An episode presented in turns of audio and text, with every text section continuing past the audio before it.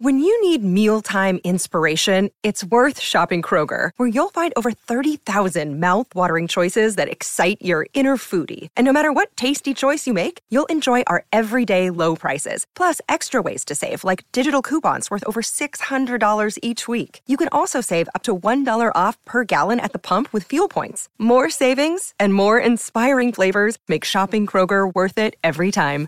Kroger, fresh for everyone. Fuel restrictions apply. I'm Alex Rodriguez. And I'm Jason Kelly. From Bloomberg, this is The Deal. Each week, you'll hear us in conversation with business icons. This show will explore deal making across sports, media, and entertainment.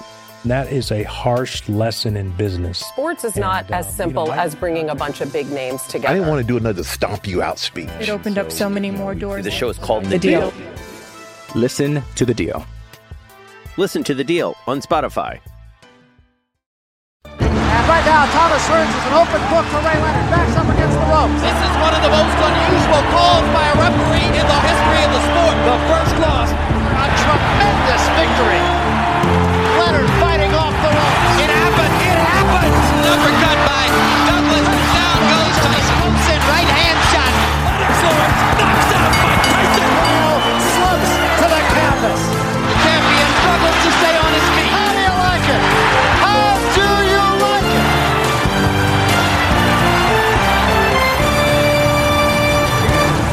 Welcome, fight fans, to another episode of BTR Boxing Podcast's Legendary Nights. And on today's episode, as voted for by you, the listeners and the users of Twitter, this is Erik Morales versus Marco Antonio Barrera, Mexico versus Mexico from February 2000. Now, before we get into the episode, I want you guys to go and check us out on social media at BTR Boxing Pod and BTR Boxing Podcast on Facebook too. So this is it. This is the next episode of Legendary Nights, and it is the tale of Erik Morales versus Marco Antonio Barrera.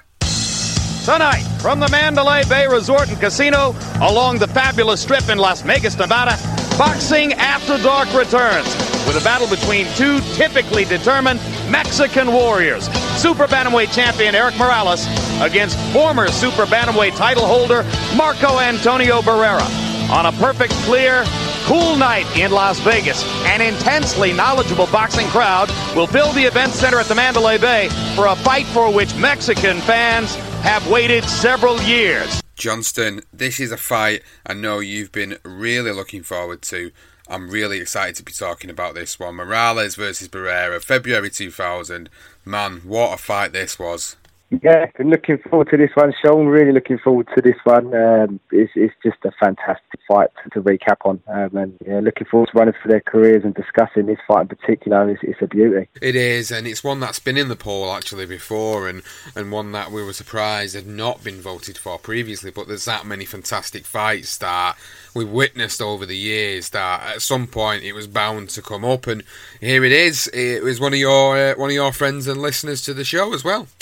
Yeah, yeah. Charlie Adams, he put four out, uh, four fights out the poll. Um, some four excellent, cracking fights. Um, and uh, yeah, Charlie loves his stuff. He loves the show and loves boxing. So it was great for him to to get uh, his four fights out on the poll. So pleased for Charlie and uh, great picture. Yeah, big shout out to you there, Charlie. Thank you so much for listening. Thank you so much for your uh, input for the Legendary Nights episode this week. So, as always, then we will cover this off in the same format, which will be covering off briefly both careers of the fighters, and then we'll talk about the build up to the fight, the fight itself, and the aftermath of the fight, as always. So, let's get into it then. So, this was billed as Erik Morales versus Marco Antonio Barrera. So, let's start off with Morales then, and I'll give my initial thought on, on, on Morales as as when I actually started to pick him up as a fighter. I first picked up on Morales uh, around about the time he beat Junior Jones, which was in '98, and that was when he was defending his WBC Super Bantamweight title at the time. That was the first time I seen him because obviously me being a big Naz fan, as as we've talked about in the past, I was looking around at what the the Sky pundits were putting out there as potential opponents in the future for Naseem Hamed. They were talking about if he, you know, these guys move up, their potential fights in the future. And I remember the, you know, seeing Morales, and I remember the, them showing clips of Morales on, on the shows, and I'm like, wow, this guy looks amazing. You know, what a fight that would be if he if he came up in weight and fought Naz. Unfortunately, it never happened. But you know, it was uh, it was one of them things back then. We didn't have YouTube. We didn't have access to, to, to, to, the internet as as it is today. It was very very sparse back then, so we didn't get the opportunity to be able to see what these guys were really like, other than what they'd put on the telly, you know, on on your own TV. So that was the first time I'd seen him, and then the next time I seen him was when he went in the ring with Wayne McCullough, which I thought was an absolutely excellent fight and one of Wayne's best performances uh, I'd, I'd seen him involved in. But what were your early memories of Erik Morales then, Johnston? Uh, for, for me, it's a similar thing. I mean, I was fond of obviously Naz's career. We was all watching it on terrestrial television, so you know it was it was obviously earmarked for the potential opponent future, and uh, along with Barrera and Morelli, they were their names, two names that were sort of mentioned quite regularly. So uh, probably the same. I mean, I, to be honest, I don't remember the Junior Jones fight, so I, I don't, I don't. I think the Wayne McCullough one was the one that really, you know, I, I started to pay more attention. Um, obviously, he was an Irish fella, good fighter, Wayne, and, and, and from that point, I probably thought, okay, who is this fella? And then obviously the the fight we're going to talk about today um, obviously, you know, loads of people were speaking about that. I didn't watch that live, but I remember watching that after, sort of a few weeks after, because so many people were telling me about it. So, yeah, roughly around the same time, but uh, mainly because I was following Naz at the time and, and interested in Naz's career, that's where he sort of crept up, sort of in and around what sort of late late nineties, really.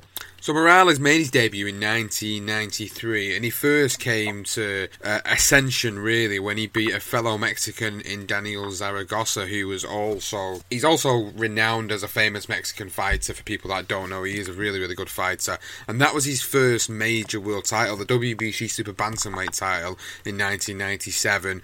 And then, as I alluded to earlier, in '98, he fought Junior Jones, defended that title, and then continued to to defend the WBC Super bantamweight title, and it was all the way up until the point of our fight, which we're talking about today, where he faced off against Antonio Barrera, who at the time was the WBO champion. But going back to obviously the fights Junior Jones and Wayne McCullough, they were two standout fights for, for you guys, the listeners. If you've not seen any of them particular fights, they were ones that I would say you need to go back and look at on YouTube. Look at the way an early Morales was in the ring. Look at the, the, the, the ring craftsmanship and, and the way he used to throw that left hand was is unbelievable. He was an unbelievable fighter, basically, and I'm not gonna I'm not gonna butter it up any more than that. He was an unbelievable fighter. That was as far as I was concerned. But Wayne McCullough fight in particular was a really good fight, and I've got really fond memories of, of being excited watching that particular fight and hoping the you know Wayne McCullough, the Irishman, was going to be able to dethrone him, and he gave him a really really good fight. And for, for again for guys you you know that are listening, that is one fight as well as Junior Jones I, I think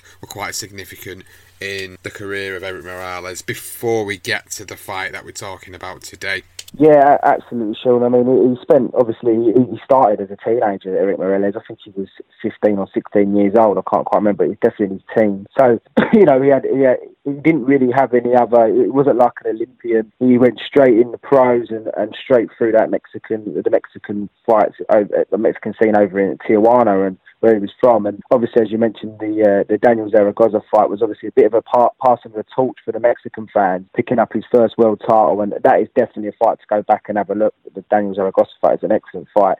He sort of batters him around the ring at, at points in that fight. And as you, as you mentioned, that, that right hand was uh, was evident on that fight in particular obviously but to fight John Lowry as well, which I literally just noticed fair. Um, and obviously the Junior Jones fight where, you know, Junior just beaten Barrera twice. So it was an interesting one. Uh, people were starting to to fixate on Barrera Morales at the time. So him to beat Junior Jones, it really got people, especially the Mexican fans, really discussing it. And obviously, McCullough had actually lost to uh, to Zaragoza himself and uh, and Prince Naseem Hamed before going into the fight with with Barrera, um, not Barrera, sorry, with Morales. So um, yeah, it was uh, it, it, was really hotting up nicely, and uh, you know the Mexican public in particular were really really looking forward to this one. And um, and obviously it was on HBO Boxing uh, After Dark, which was you know a bit of a, a slow, a small show if you like, but what a fight to put on, and they had loads of good fights. So you know, if anything, go on YouTube and have a look at the After Dark fights on HBO because they had some monster fights on there as well. Now Barrera started his career in 1989. Again, the Mexicans they start their careers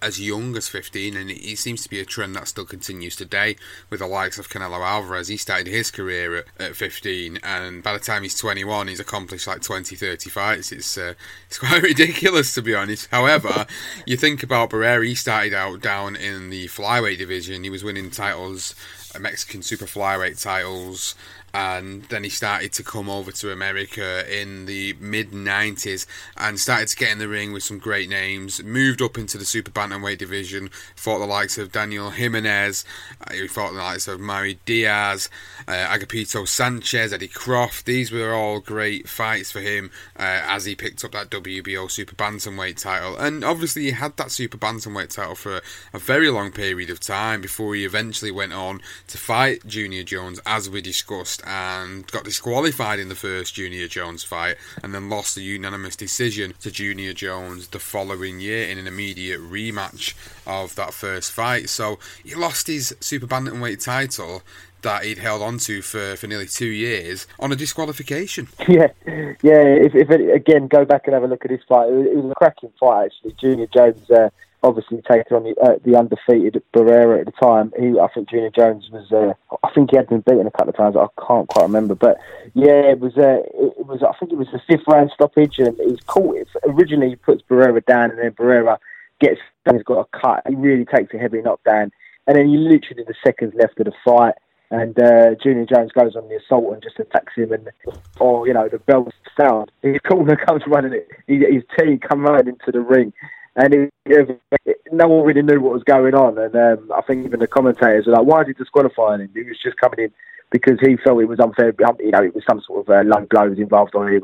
It was something in terms of they felt that he was, um, you know, being a bit dirty, basically. But in the end, the referee disqualified him. Obviously, you can't you can't step in the ring while the fight's going on. So that's quite a funny one, really. But definitely go and have a look at that fight. So as I said, he got the immediate rematch, but he lost via unanimous decision to Junior Jones.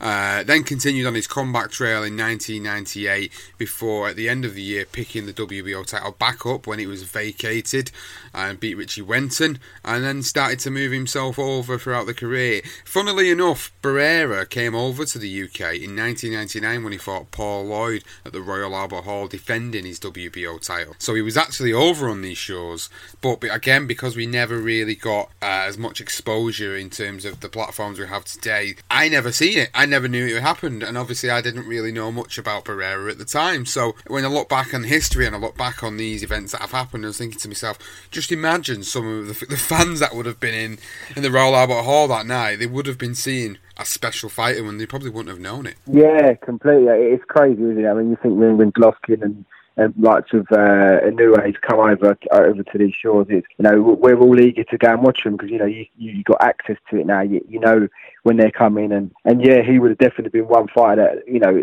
loads of people would have been eager to get tickets if they were you know if he was a fighter around today. But um, yeah, he, picked up. Obviously, he looked. Funny enough, after that Junior Jones fight, he actually decided to call it a day. He actually retired. So he spent a year out in the ring before he decided to come back after the sort of the second controversial defeat. And then obviously he came back and then uh, he picked up his second world title, uh, become a two-time world champion the uh, bantamweight division when he beat Richie Wenton. And then, as you say, come over here um, a little bit under the radar. Um, and yeah, he, he also thought um, that there was an interesting uh, fight where he'd only no contest against that Cesar Najera, and uh, the California State Commission actually decided to rule that a no contest because Najera actually had a losing record and he was actually a part of uh, Barrera's team at the time. So I'm not quite sure what that was about, but there was some uh, some dodginess going on there. Yeah, it's a weird one, that isn't it? Because you look at the record and you look at the guys he was fighting in the lead up to that particular fight. Look at the record of Cesar Najera at that time in '99 when he fought him. It was record two wins, one loss, one draw on the record. What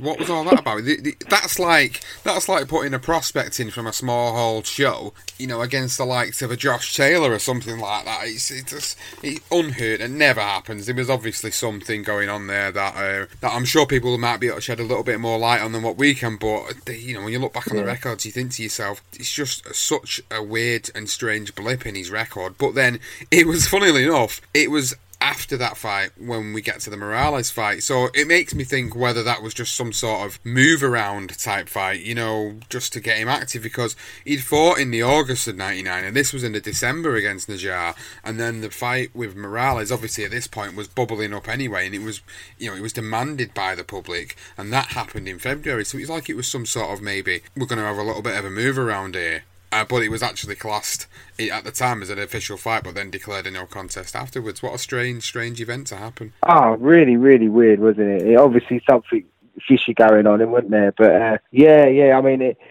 I mean, there was there was obviously this this this rivalry with uh, with Morales um, because I mean I think after when when Barrera actually beat uh, Jimenez as you mentioned earlier, he was being touted as Mexico's next Chavez. So he was the man of the moment until the Junior Jones defeat. So obviously with Morales had, you know, he, he had sort of established himself at that point. So it, it, was really, really intriguing. But yeah, really, really weird fight to have beforehand. But, you know, it, it doesn't really matter now because it was an absolute, just a wonderful fight to cover, isn't it? So we get to the fight, then we get to the build up of it. And it happened on the 19th of February 2000. In the year 2000, the, the millennium, the, the, the year the world was supposed to end, all that palaver, and we get an absolute cracker of a fight between these two up in the super bantamweight division, WBC and WBO titles on the line at the time.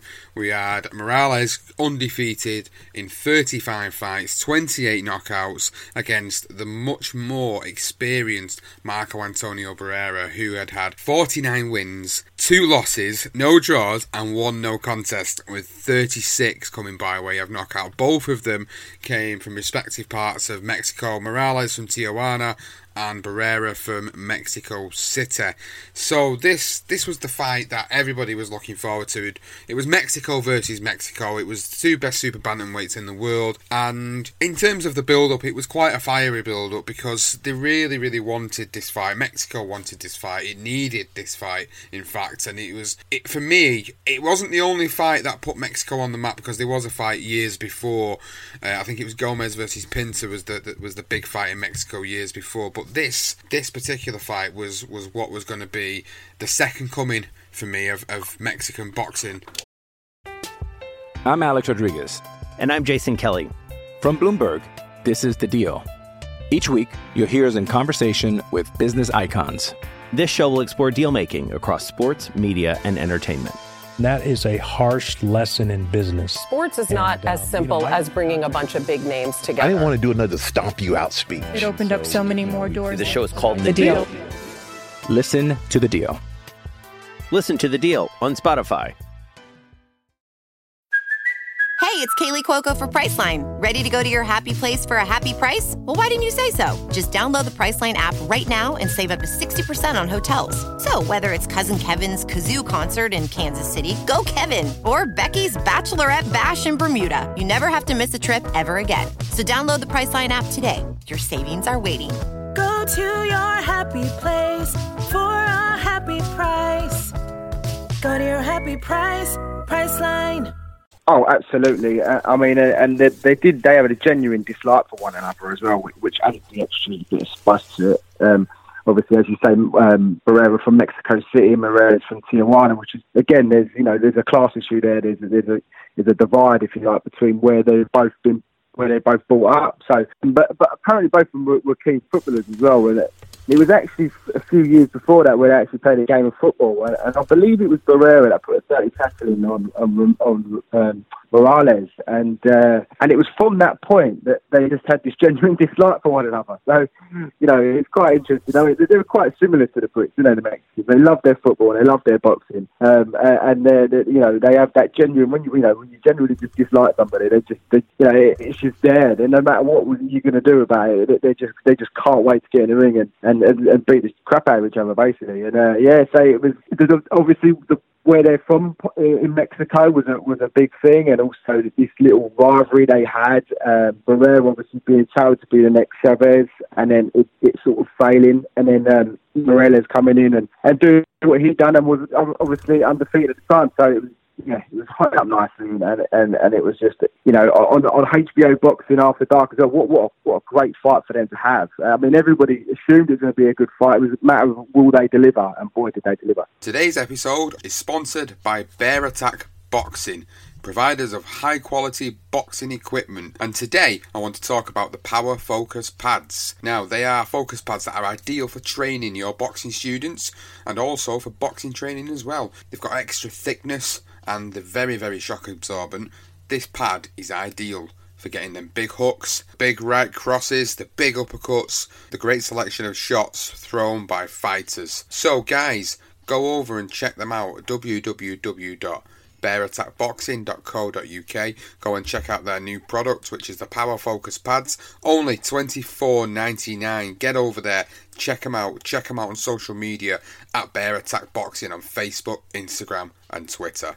Oh, they certainly did, and we'll move into the fight now and move into a synopsis uh, of of some of the notable rounds in the fight. And the first round of the fight for me was was very significant because Barrera was the one that came out fighting like he he was the younger, fresher man in this fight. And what surprised me watching back on the fight was how quickly Barrera came out of the blocks against Morales.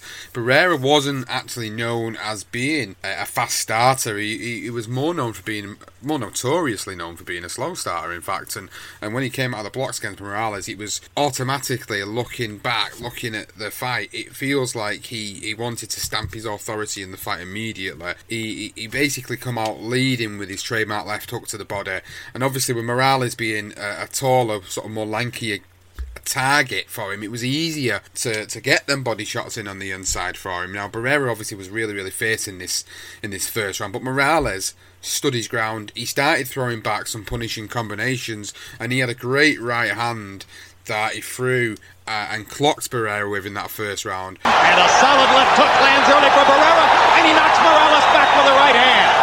Early assault from the Mexico City star.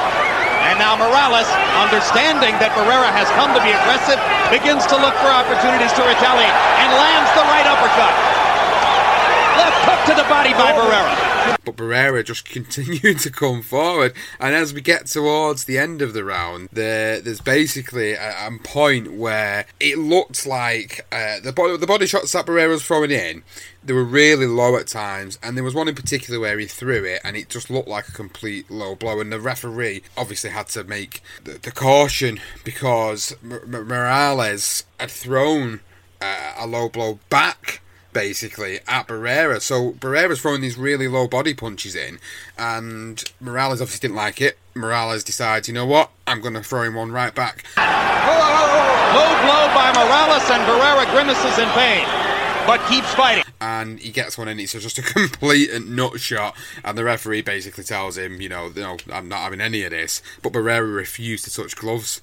That was uh, quite an interesting end to the first round. Yeah, he didn't make much of a fuss of it either, did he, Barrera? He sort of just took it and then accepted it and then was ready to fight on. And then, as you say, Barrera told his hand out, ready for, the, you know, to touch gloves and... Uh, uh, for, for, an apology, and Barrera just completely ignores him and just continues with what he was doing, just working the, you know, that trademark left.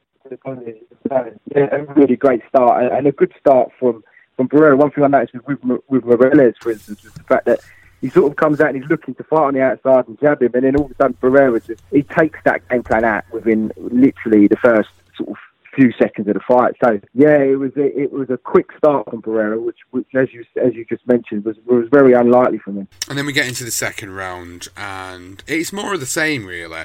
Barrera is still the one on the front foot. He's still the one throwing the great combinations. He started off quite well with a jab. He followed with a great right cross, and then he threw a great left hand uppercut, which basically put Morales on the back foot. And you know when you see them uppercuts in boxing, and you see the great shots when they land and the head goes back, it was one of them types of punches that had been shown, and that was just the level of intensity that Barrera had brought to the ring. And at this point in the second round, Morales is struggling to, to sort of match the intensity of Barrera. Oh, absolutely, absolutely. I mean, he's sort of trying to counter him, isn't he, at times? But um, but yeah, that was there was a stiff jab, a hard stiff jab, followed by a right hand cross, and then obviously the uppercut, which really pushed Morales' head back. And uh, you could see Morales was really struggling with Barrera's come forward style and his, his, his constant pressure, if you like. And um, Morales just couldn't really adjust himself to, to keep away from him. And uh, you know, it was pretty much two clear rounds in Barrera's favour. Um, but then oh, moving into the third round, for instance, I mean, Morales completely, you know, he switches it completely. He comes out high on his toes. He's, he's sort of in and out. Although uh, there was great counter punching from Barrera, Morales was just, you know, he was he was switching the angles, and and it was even a situation where Barrera throws a big big left, and he's, he's literally landed fresh air. So Morales really sort of changed his game plan, switching the angles, as I say, just just being a bit more in and out. But obviously, at times they're still engaging. There's still great exchanges in the third, but but Morales was had really had a look at it and thought, you know what, he's going to switch it up a little bit, and he and he proved himself to be uh, very clever in the ring in that third round. And then we go to the fourth round. Uh, Morales uh, he lands a huge right hand on Barrera. That was the, the most telling punch of the fight to date. Really, it really he really could tell it had hurt Barrera. Uh, but he's got this fantastic poker face. One thing about Barrera that I'll always say about him over his career, even up to the latter stages when he was really a, a faded version of himself, was that he had this fantastic poker face. When he got hit and hurt, you didn't actually know when he got hit and hurt because he really didn't show it. But the the right hand that was landed on Barrera in that fourth round looked looked pretty nasty, but he just carried on, and then he got a little bit a little bit over enthusiastic to say the least because he tried to throw a left hook Barrera and he just went sort of flying on, on his face after losing his balance. He was trying to land these heavy shots, uh, but he managed to uh, he managed to get himself up and recover. Uh, but it wasn't a significant round. It was the next round that was the most significant round and the best round of the fight and one of the best rounds of boxing I've ever seen. Oh, it, was just an epic round of boxing. Um, I mean, we all, we spoke about Canelo and uh, haven't we? But um, this is basically very similar. It's back and forth, but obviously no knockdowns and no fish. But no, it, it starts off where Barrera hurts Morales with a, cre- a clean right hand, sort of sending him back to the rope. And it's towards the middle of the round, it's Morales who starts to take the initiative landing all sorts of hooks and uppercuts on Barrera. Barrera looked hurt, and in fact, he was hurt. I mean, Morales, he must have had sort of 20, 30 punches with of replies. Sort of Barrera was blocking the shots away. Um, and then about I'd say about 30 seconds of an attack from Morales. That was when, when Barrera, he throws a massive hook to the body and then a vicious right to the head, uh, which, which sends Morales back, and it clearly affected him. Now Morales begins to land the right hand with great regularity. Suddenly the drama changes again. Morales landing five or six big right hands in this sustained rally. And another. Barrera appears to be wary, trying to weather this storm. And suddenly at center ring, Morales takes over the fight with his right hand. And a right hand from Barrera. And now Morales is badly hurt. Morales trying to stay up. A minute to go in round five. Blood pouring out of the right nostril of Morales. Erik Morales, in his entire professional amateur career, has never tasted the canvas. He was close to it 15 seconds ago. And Morales is hurt, but again, he, he, sort of manages to get his senses back and he gets himself a little breather. But then Morales starts the attack again. It, it is literally just back and forth, back and forth. And and yeah, uh, um, sort of, I think there was an incident as well where the referees called a break, and then Barrera's punched him, punched Morales on the break. there was no apologies then either. I mean, there was like sort of, what ten seconds left of the round, and they're going at it again. It was just constant. I mean, I mean, what are your thoughts, Sean, on that fifth round? It was just an amazing round of boxing, wasn't it? It was. It's up there, like you say, with one of the best rounds of boxing. You mentioned Corrales, Castillo. There's Gatti Ward. There's Hagler Hearns. You know, particular rounds in them fights where people will always talk about. I mean, this is one of them rounds of boxing where people will always talk about it. The way that Morales seemingly dominated Barrera, Barrera still managing to keep his guard up in that fifth round. Uh, and in some instances, in this day and age, it's another one of them situations where you think, could that have been stopped by a different referee? Yes, it probably could have been. I mean, there's, there's people have, have been stopped. For, people have been stopped for more. I've seen, well, less. Sorry, people have been stopped for less in this day and age. But in that one, Barrera manages to, like you say, when he catches Morales with that shot, he kind of turns him and, and turns him on the ropes, and then he's got he's got Morales on the ropes, then, and it's just the the complete back and forth throughout that fifth round was was unbelievable, and it really it, it set the tone for, for for the remainder of the fight, and they moved into the sixth round, and after such an enthralling and enthusiastic round, the both men had given it all, and they started to slow down a little bit in the sixth round. But Morales didn't wait long before he started to take that initiative once again, starting to try to punish with that powerful right hand of his. You could see that in that sixth round, that the previous round had took more out of Marco Antonio Barrera than it did out of Erik Morales, and then they moved into the seventh, and this is where Barrera then comes back with one of his great, fantastic left hooks to the body. It was his trademark shot, and it was his trademark shot of the night, which surprised Morales. He wasn't expecting that one to come in. I think he thought he'd been able to telegraph him, and he didn't in that instance. And he, he took a step back, and it was it was interesting because the commentator says at one point, I think it was Jim Lampley that says, punches probably hurt like the kick of a mule.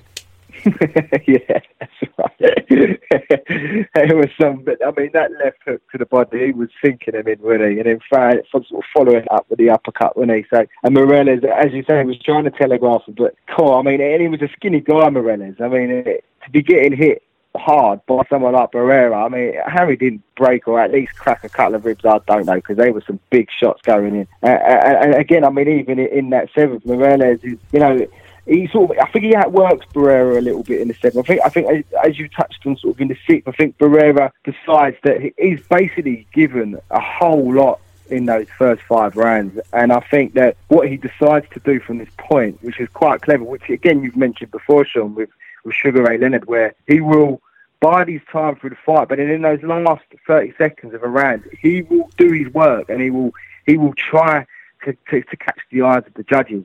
And I think that's what he did really well from round six, and especially in round seven, um, where he looks tired. Morales is dominating the round slightly, and then he comes back with three big punches, uh, uh right, basically right at the end of the round. And you sort of think, oh, there wasn't much going on, but now Barrera's hit them three clean shots.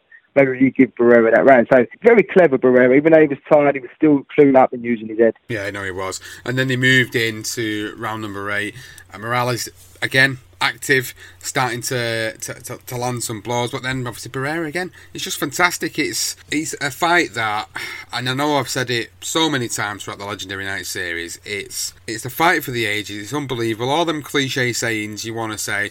This is a fight to talk about when you say it. One of my favourite cliche sayings about fights like these is it's like a fight in a phone booth or a phone box and this was exactly the, de- the definition of that cliche saying because these two guys at points of the fight were not taking a step back but yet were still throwing body shots uppercuts hooks. They were coming from all angles. And it was a brilliant again round 8 was absolutely brilliant. And both of them you know traded really really well. I think morales he's starting to play catch up a little bit at this point because, like you said, Barrera had given it given his all in the first five rounds, and I think if you really wanted to score the fight yourself, it was difficult because when I watched back, I was looking at thinking going into that sixth round, I you could either you could either have well you could have it Morales winning three to two or Barrera winning three to two, but I had Barrera winning three to two going into that sixth sixth round, and then the seventh, eighth, and ninth, I felt like Morales started to come back more. The combinations were, were, were, were more free flowing. He was taking control of the fight. He was taking centre ring, but Barrera just wasn't taking that step back. So he was also fighting in, inside on the pocket and trying to get them body shots off. So going in then further into the fight, we get into round number nine, and you can see at this point Morales is starting to get a little bit frustrated because he's not able to land what he wants to land on Barrera, and Barrera starts to come back with a wild barrage of punches and seemingly the stronger shots between the two of them. Yeah, yeah. I mean, I mean, in the in the ninth, I think Morella even gets stunned in the first minute, um, and then he sort of he recovers quickly because that's what you know they both of them do. Um, and he but he, he tries to throw like those looping right hands, basically which which he he was nailing Daniel Zaragoza with early in his career and, and that is again, like, as we've mentioned, the, the trademark left by uh, Barrera, the, the the right, the, the the, the overhand right, if you like, from Morales was his signature punch. And, and Barrera again, uh, he's a great, another great round. I mean, you, you can. There's, there's always these, you know, you've got to watch the fight. It's difficult to talk about because there's so much action in the rounds. There's you have these little little break off points where they take little breathers, but then there's little spurts between them, and they just have these intriguing, engaging moments. But but Barrera again, it, he tries to, he looks to steal the round. I think I think even though he catches Morales early in the night, Morales is stunned, but he comes back well, and he and he's really looking for that right hand, and then and then again Barrera just just just probably nicks it by just stealing those last few round, uh, last the last few seconds of the round with. Uh, with those little spurts basically. But it was it was uh, another good round, and then obviously moving on to the tenth. And uh, I mean, one thing I will say is that normally when you watch sort of good fights, you have you have these you have a start, or it starts slow and it, it'll get slow burn and it, it get better, or it'll be the other way around. But this fight in particular, when you actually get into the championship round, you 8, 9, 10, 11 and 12, or it, it, it is just constant throughout. It's the same. It's literally, you almost, apart from the fifth, which is spectacular, but it is almost the same every round. Just constant action and great skill between the pair of them. It's just an absolute beautiful fight. So yeah, moving into the tenth, Sean. Sorry. So moving into the tenth round then, and again, you, you kind of nailed it on the head. It is more of the same. We get more intense action. Barrera seems to be tiring a little bit but he still remains as grounded and, and, and he stands his ground. He's no way he's, he's you know he's taking that step back, but you can see the, the the output is starting to slow down. The amount of punches he's throwing is starting to slow down. He's always trying to pick the shots off to try and punish Morales when Morales became a little bit too careless, which he did at parts of the fight. You'll see that when when you watch it. But Barrera's starting to look a little bit more weaker in the legs as the last minute comes of that tenth round, and then all of a sudden he just comes back with more fantastic combinations.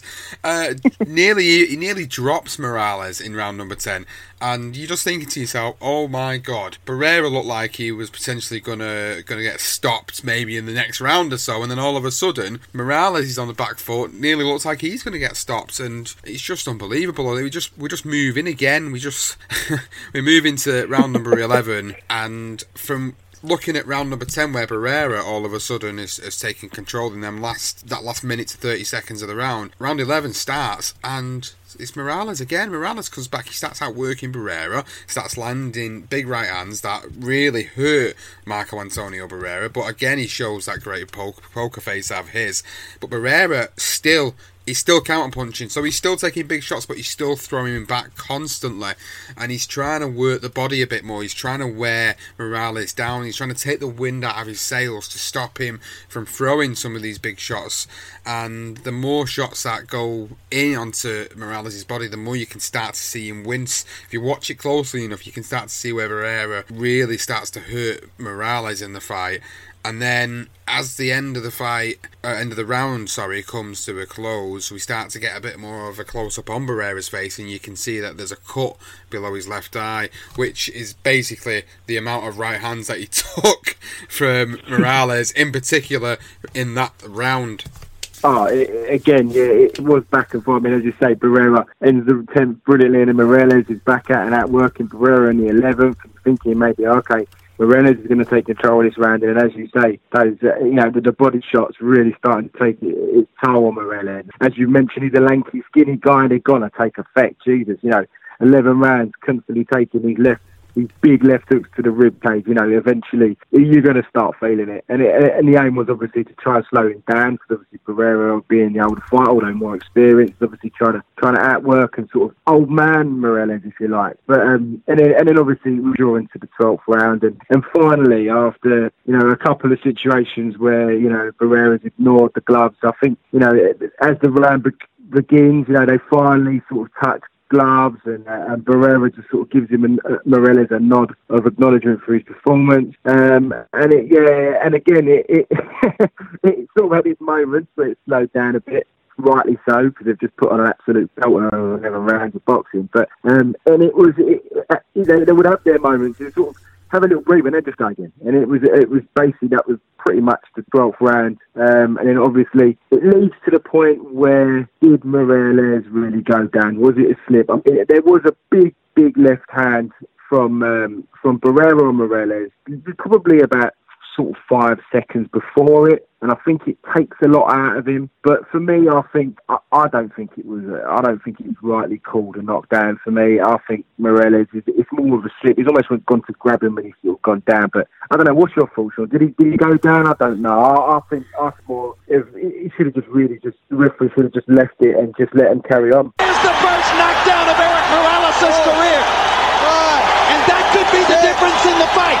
That could be the difference in the fight. I didn't see the punch. A little left hand inside. Now Morales knows he's got to do something dramatic right back and he's only got 15 seconds to do it. I, I looking back on it recently for, for, for the podcast, I noticed that that particular incident happened, and it was quite controversial because it would have an impact on the scoring for the fight, of course, because that would automatically make it a 10 8 round. But what it looked like is that Barrera was throwing the shots in. It looked like it might have sort of caught the glove a little bit and sort of skimmed onto onto the chin, but it didn't look like it was significant enough to have actually knocked him down. In in my opinion, yeah. it looked like it was sort of a scuffing scuffing blow, which uh, I think it, it, it, looked more like exhaustion than anything else. Was being honest with you, and and it looked like his legs his, his legs had just gone from exhaustion as opposed to the punch actually having having an effect as such. And we'll, we'll obviously never know to this day exactly what it was, whether it was exhaustion or whether it was him getting caught with with a punch. But the referee looks straight at it and goes, "No, that's you know starts counting." And then you've got Morales going back to the the, the neutral corner, going, "No, I didn't slip. I didn't slip. You know, it was a, well, I didn't get knocked down. It was a slip. It was a slip." And he's he's, he's pleading with the referee, but he still survived. He still survived the round after numerous back and forth between one another. Uh, what had happened then is knowing that that was going to be classed as a knockdown, Morales come running out of the corner, running straight towards Barrera, and I mean practically running to go straight at him and throw punches from all sorts of angles. But Barrera was going to stand his ground, of course. It led to a fantastic final 20 seconds of, of the round because they were both throwing shots, and even uh, Larry Merchant is counting down. He's saying, like, Morales has only got 15 seconds left to do something significant in this fight and he couldn't he couldn't get anything off significant enough to, to score a knockdown himself. So the bell goes. That's the end of the fight. What a fight! I think Barrera won it. I think Barrera won it. A brilliant 12th round performance by. Fabulous fight. And then Jim Lampley's basically saying Barrera's won, Barrera's won. You know, that was his first initial reaction when the final bell went. Harold Lederman, you know, does all the scores. The, the, the late, great Harold Lederman, he did all the scores for HBO and his scorecard had Barrera in front. And then we got to the scorecards which was another situation. We go to the scorecards and we have a split decision.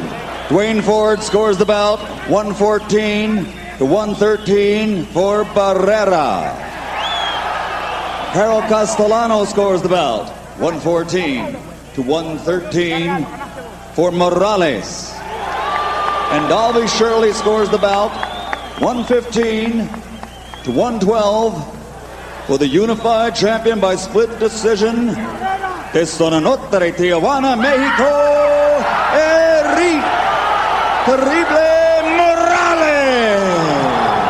Yeah, um, I, I, it was. It, I was as I've watched the fight again. I, I did. I decided to score it.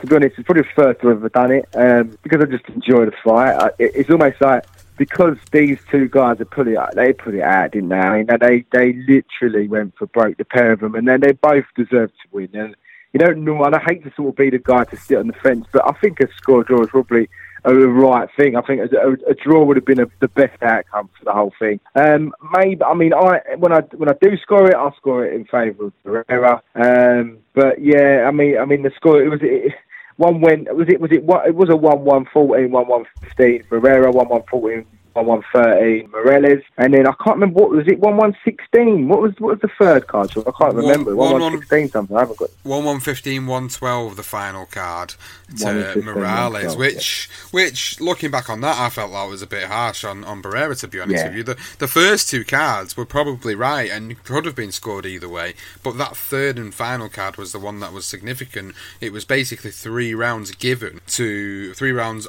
over Barrera that Morales was being told he had by that judge, and it was significant because a lot of people felt like Barrera had actually won that fight. Harold Lederman, what about three judges who saw it that way? Well, you know, Jim, there's going to be plenty of controversy over this one.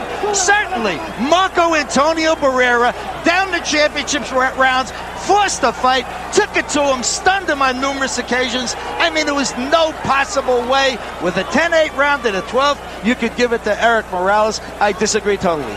Absolutely, and I, I think he did. I mean, uh, saying that, I mean, I don't think the last round should have been scored a knockdown. So it, on my card, that would be a draw straight away because that that'd be that would have been a 10-8, 10-8 round to Barrera. But in that, saying that, I don't know. I mean, I've been thinking about it. I mean, it was a pretty close round the last round. I mean, could it have gone Barrera? So maybe I would, I'd, I'd, just because it's just an epic fight, I would always edge to the draw. I'd remove that knockdown. I'd make that a 10-9 round to Barrera, and then it'd be a, a it'd be 1-1 uh, 13, 1-1 13, I think on my card, or 1-1 14, 1-1 14. Um, so yeah, I, I, think that would have been a fair result. But saying that, there was a you know the controversy was Morales probably shouldn't have got it. I, I mean, most people did have Barrera down. I think Barrera probably did enough to do it.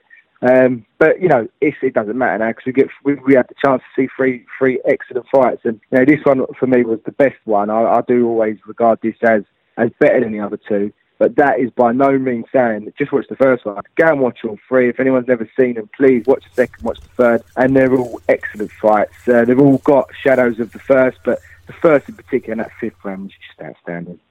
People label this as one of the best fights of all time, and certainly the best fight of the trilogy between the two. And in the aftermath of this particular fight, they wouldn't go on to have an immediate rematch. They'd actually fight again two years later, where Morales would eventually lose his WBC featherweight title to Marco Antonio Barrera, and then they wouldn't fight again to 2004, in which the final fight in their trilogy happened, and again this time Marco Antonio Barrera got a majority decision over Erik Morales, and then not to touch too deeply into it all, but Morales would then go in and fight Manny Pacquiao in some fantastic fights on three occasions. He'd make his uh, early retirement in 2007 come back for a second win in 2010, and then eventually retire in 2012 after two great fights with Danny Garcia. So honestly, it's uh, it's it's quite a, an amazing career and a story career he has. You know, he, he eventually finished his career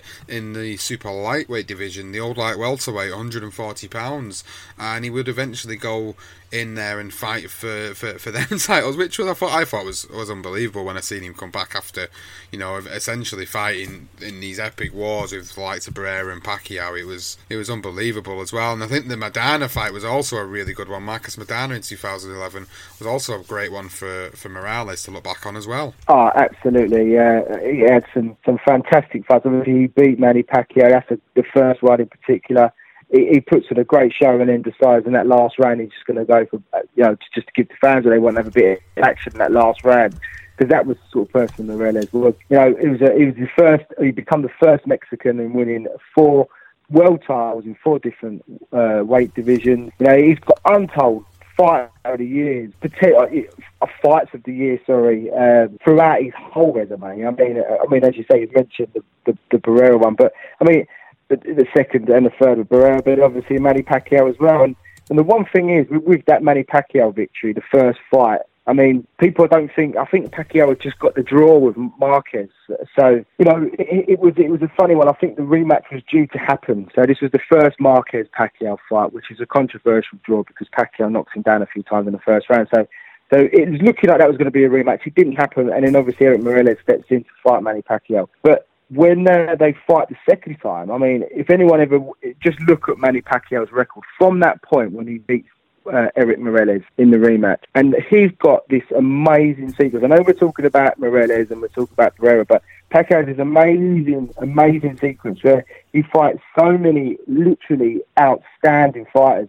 You know, after beating uh, Morales, he ends up beating Morales again, beats Barrera, he beats Marquez twice, beats De La Hoya, he beats Hatton, he beats Cotto, he beats Mosley, he beats Margarito. I mean, it is unbelievable sequence. So I think where Morales come out of that fight against Pacquiao, losing a back-to-back, I think he felt a little bit like, oh, I need to call it a day. But in actual fact, what he didn't realise is he's probably fighting the best Manny Pacquiao, you know, it, that was it, the best version of Manny Pacquiao you've ever seen. And um, so it was those two defeats in particular, those back-to-back defeats against Manny Pacquiao, he should not be down on himself with because we're talking about Manny Pacquiao. That was unbelievable. Yeah, unbelievable fighter indeed. And Barrera's career wasn't too dissimilar because Barrera went on after the fight, first fight with Morales. He went on to beat Naseem Hamed, as we know, and then he went on to fight. Uh, Erik Morales, and then he beat his, you know, one of his own heroes, which was Johnny Tapia in 2002. Kevin Kelly, Manny Pacquiao, fight with Morales again. Uh, Rocky Juarez, that was a cracking two fights there in 2006 for the super featherweight title. Uh, Pacquiao again in 2007, he lost in a unanimous decision, and then this is really where I say after that Pacquiao loss is where I would have said you need to call it a day now because after that, really, he doesn't have any notable wins on his record. He does come over once more to England, to Manchester, to the MEN Arena to fight Amir Khan, and that was declared a technical draw due to uh, a, a, quite a huge, nasty cut on the eye of Marco Antonio Barrera, and Khan got a massive scalp on his record at this point in 2009. He eventually came back, had two more fights, retired in 2011, but again, just another fantastic Mexican fighter who provided us with so many memorable nights. Whether he won or lost, he was still involved in some memorable fights, wasn't he? Oh, absolutely, absolutely. I mean, as you say, on, he beat Hamed, didn't he? Stopped Hamed for Hamed's only defeat, and, and, and obviously he basically retired Naseem Hamed, picking up his second world title in a second different weight classes again. And as you say, you know, obviously he got the two wins eventually over Morales. The second one, probably more controversial. In fact, I thought Morales won the second fight. And then the third fight was a close fight, but it was it wasn't as controversial. Guerrero, I think, deserved to get the nod. The Pacquiao fight before the third Morales fight, I think in the end he's called from the. Um, and then obviously Juan Manuel Marquez is in there, which was also a bit of a controversial decision because there was, a, in the seventh round in particular, Barrera catches Marquez and, and Marquez goes down um, and the referee deems it a slip. So it's the other way, it's vice versa compared to what happened in in the last round of, of the one we just spoke about. So, you know, and, and then obviously he loses again to Manny Pacquiao, beats Vincent Luque, um, and then obviously the Khan fight. I, by then, I think I'm with it. The second Pacquiao fight, I think that should have been it. I think he should have called it a day on his career. But he comes out, he was, you know, he wanted to, he thought maybe he could get that, you know, that that one last title, if you like, against Amir Khan, but obviously, unfortunately, got that really bad. It was a horrible cut, wasn't it? I remember watching yeah. that fight myself, and uh, yeah, I mean, I was well pleased for Khan, obviously, getting that massive name on his record. But uh, you know, Marco Antonio Barrera, he held multiple world titles in three different weight classes. I mean, the guy uh, has been in some wars, and he was just a, a pleasure to watch. And for anyone that doesn't know about him or doesn't know about the, the fighters he's fought throughout his career, please go back and have a look on YouTube because it's just great viewing. A little no, known fact about this particular bill of Morales versus Barrera that two in particular fighters were on the undercard as well. And Mr. Antonio Margarito took on Sergio Martinez, and that was in the super welterweight division, which is the old light middleweight division. And Margarito stopped Martinez in seven rounds, which again, I never knew because I never remember watching the fight at the time it happened. I watched it after the fight happened. So when I look back and I looked in history and I did the research for the episode and I was looking back on YouTube, I was like, no way did Margarito beat Martinez eh, on the undercard of one of the greatest fights of all time. I never knew it. Oh, I, I didn't know that until I literally spoke to you this evening, Sean. So thanks for that. I never knew that at all. That, that's incredible, really. Yeah, that is, that is amazing, isn't it? Really, yeah. I never knew that. Never knew that. So we've just covered one of the greatest fights of all time. It was a fantastic night, a legendary night for sure. We really enjoyed covering this, uh, and obviously a big shout out to Charlie who give us the poll which got us this fight, which give us a great episode to talk about two fantastic Mexican warriors in one of the greatest fights uh, I've ever witnessed and probably one of the greatest fights you'll see for a long, long time. I mean, think about this. This fight happened 19 years ago. 19 years ago, and we're still sat here talking about it like it was yesterday, like it was a fight we'd only recently seen yesterday. It was an unbelievable fight and one that I, am really pleased to have covered. There was there was one. There was a nice touch. I mean, just just I mean, in 2000 it was obviously given fight of the year by Ring Magazine, and obviously the fifth round was Ring, Ring Magazine. But that was the fifth the fifth round was was their round of the year as well. So they cleaned up clean sweep with the Ring magazine, and I think they was even voted as the fight of the century at one point by I'm not sure it was Ring magazine, I'm not quite sure who gave them that award, but you know that's that's, that that doesn't surprise me because it's just an absolute beautiful fight to watch. But the nice touch of it was that Barrera also he was the one that, in, that, that inducted Morales into the Hall of Fame as well. So I, I just picked up on that. That was across on, on YouTube somewhere. So it was a nice little touch, and they are good friends today. So all the hatred that was between them at the time, they're um, they're actually quite good friends, and I think that tends to happen, doesn't it? You, you get these wars, and then they end up end up, you know, becoming mates because it's just, you know, you, you spent thirty, what is it? No, the, you know, three fights, and it's just you're gonna. I just, you know, it, it's weird, isn't it? You know, you think of Marco Antonio Barrera and you think of Erik Morales, and two unbelievable fighters, and it's just a pleasure to cover. Yeah, cheers, Sean. Two two men that shared 36 rounds together and obviously the induction into the Hall of Fame. It was just a, an unbelievable storied ending, really, for, for the pair of them when it came to their boxing careers, and fantastic episodes to have covered. So, if you've enjoyed this episode, and as always, enjoyed listening to the Legendary Night series, then please let us know your thoughts on it. Go on to Twitter and tweet us at BTR Boxing Pod. Let us know if you're really enjoying the series, if there's anything you want us to add into the series, if there's anything new. I mean, a big shout shout out to, to Doug Campbell as well while we're on because he's provided us with a list of fights for the next episode. So there's there's more and more people interacting with this series, and I'm really glad that people are enjoying listening to, to, to, to the fights. And I can imagine it gives the same effect on them as it does on us, Johnston, which is as soon as we've recorded the episode and I start putting it together, I think to myself, even though I've already watched the fight again recently, I might actually go and watch it again because it was that good.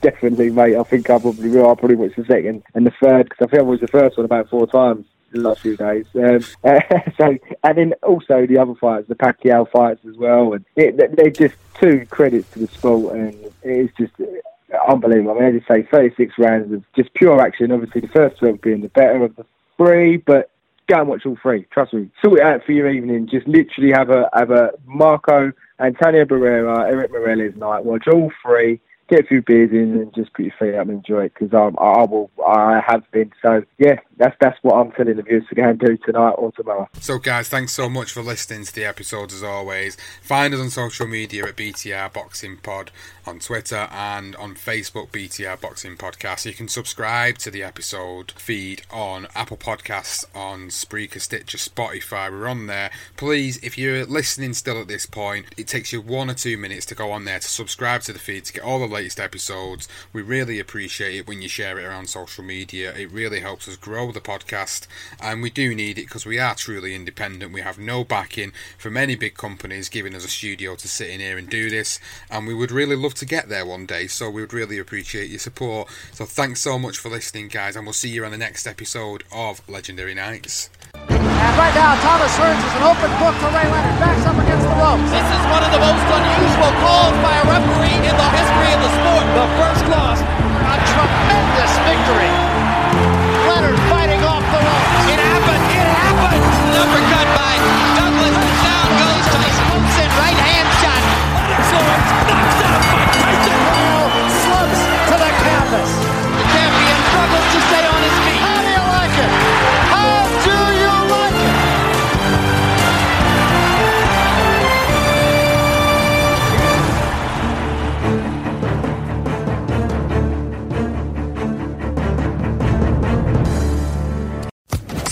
Social Podcast Network.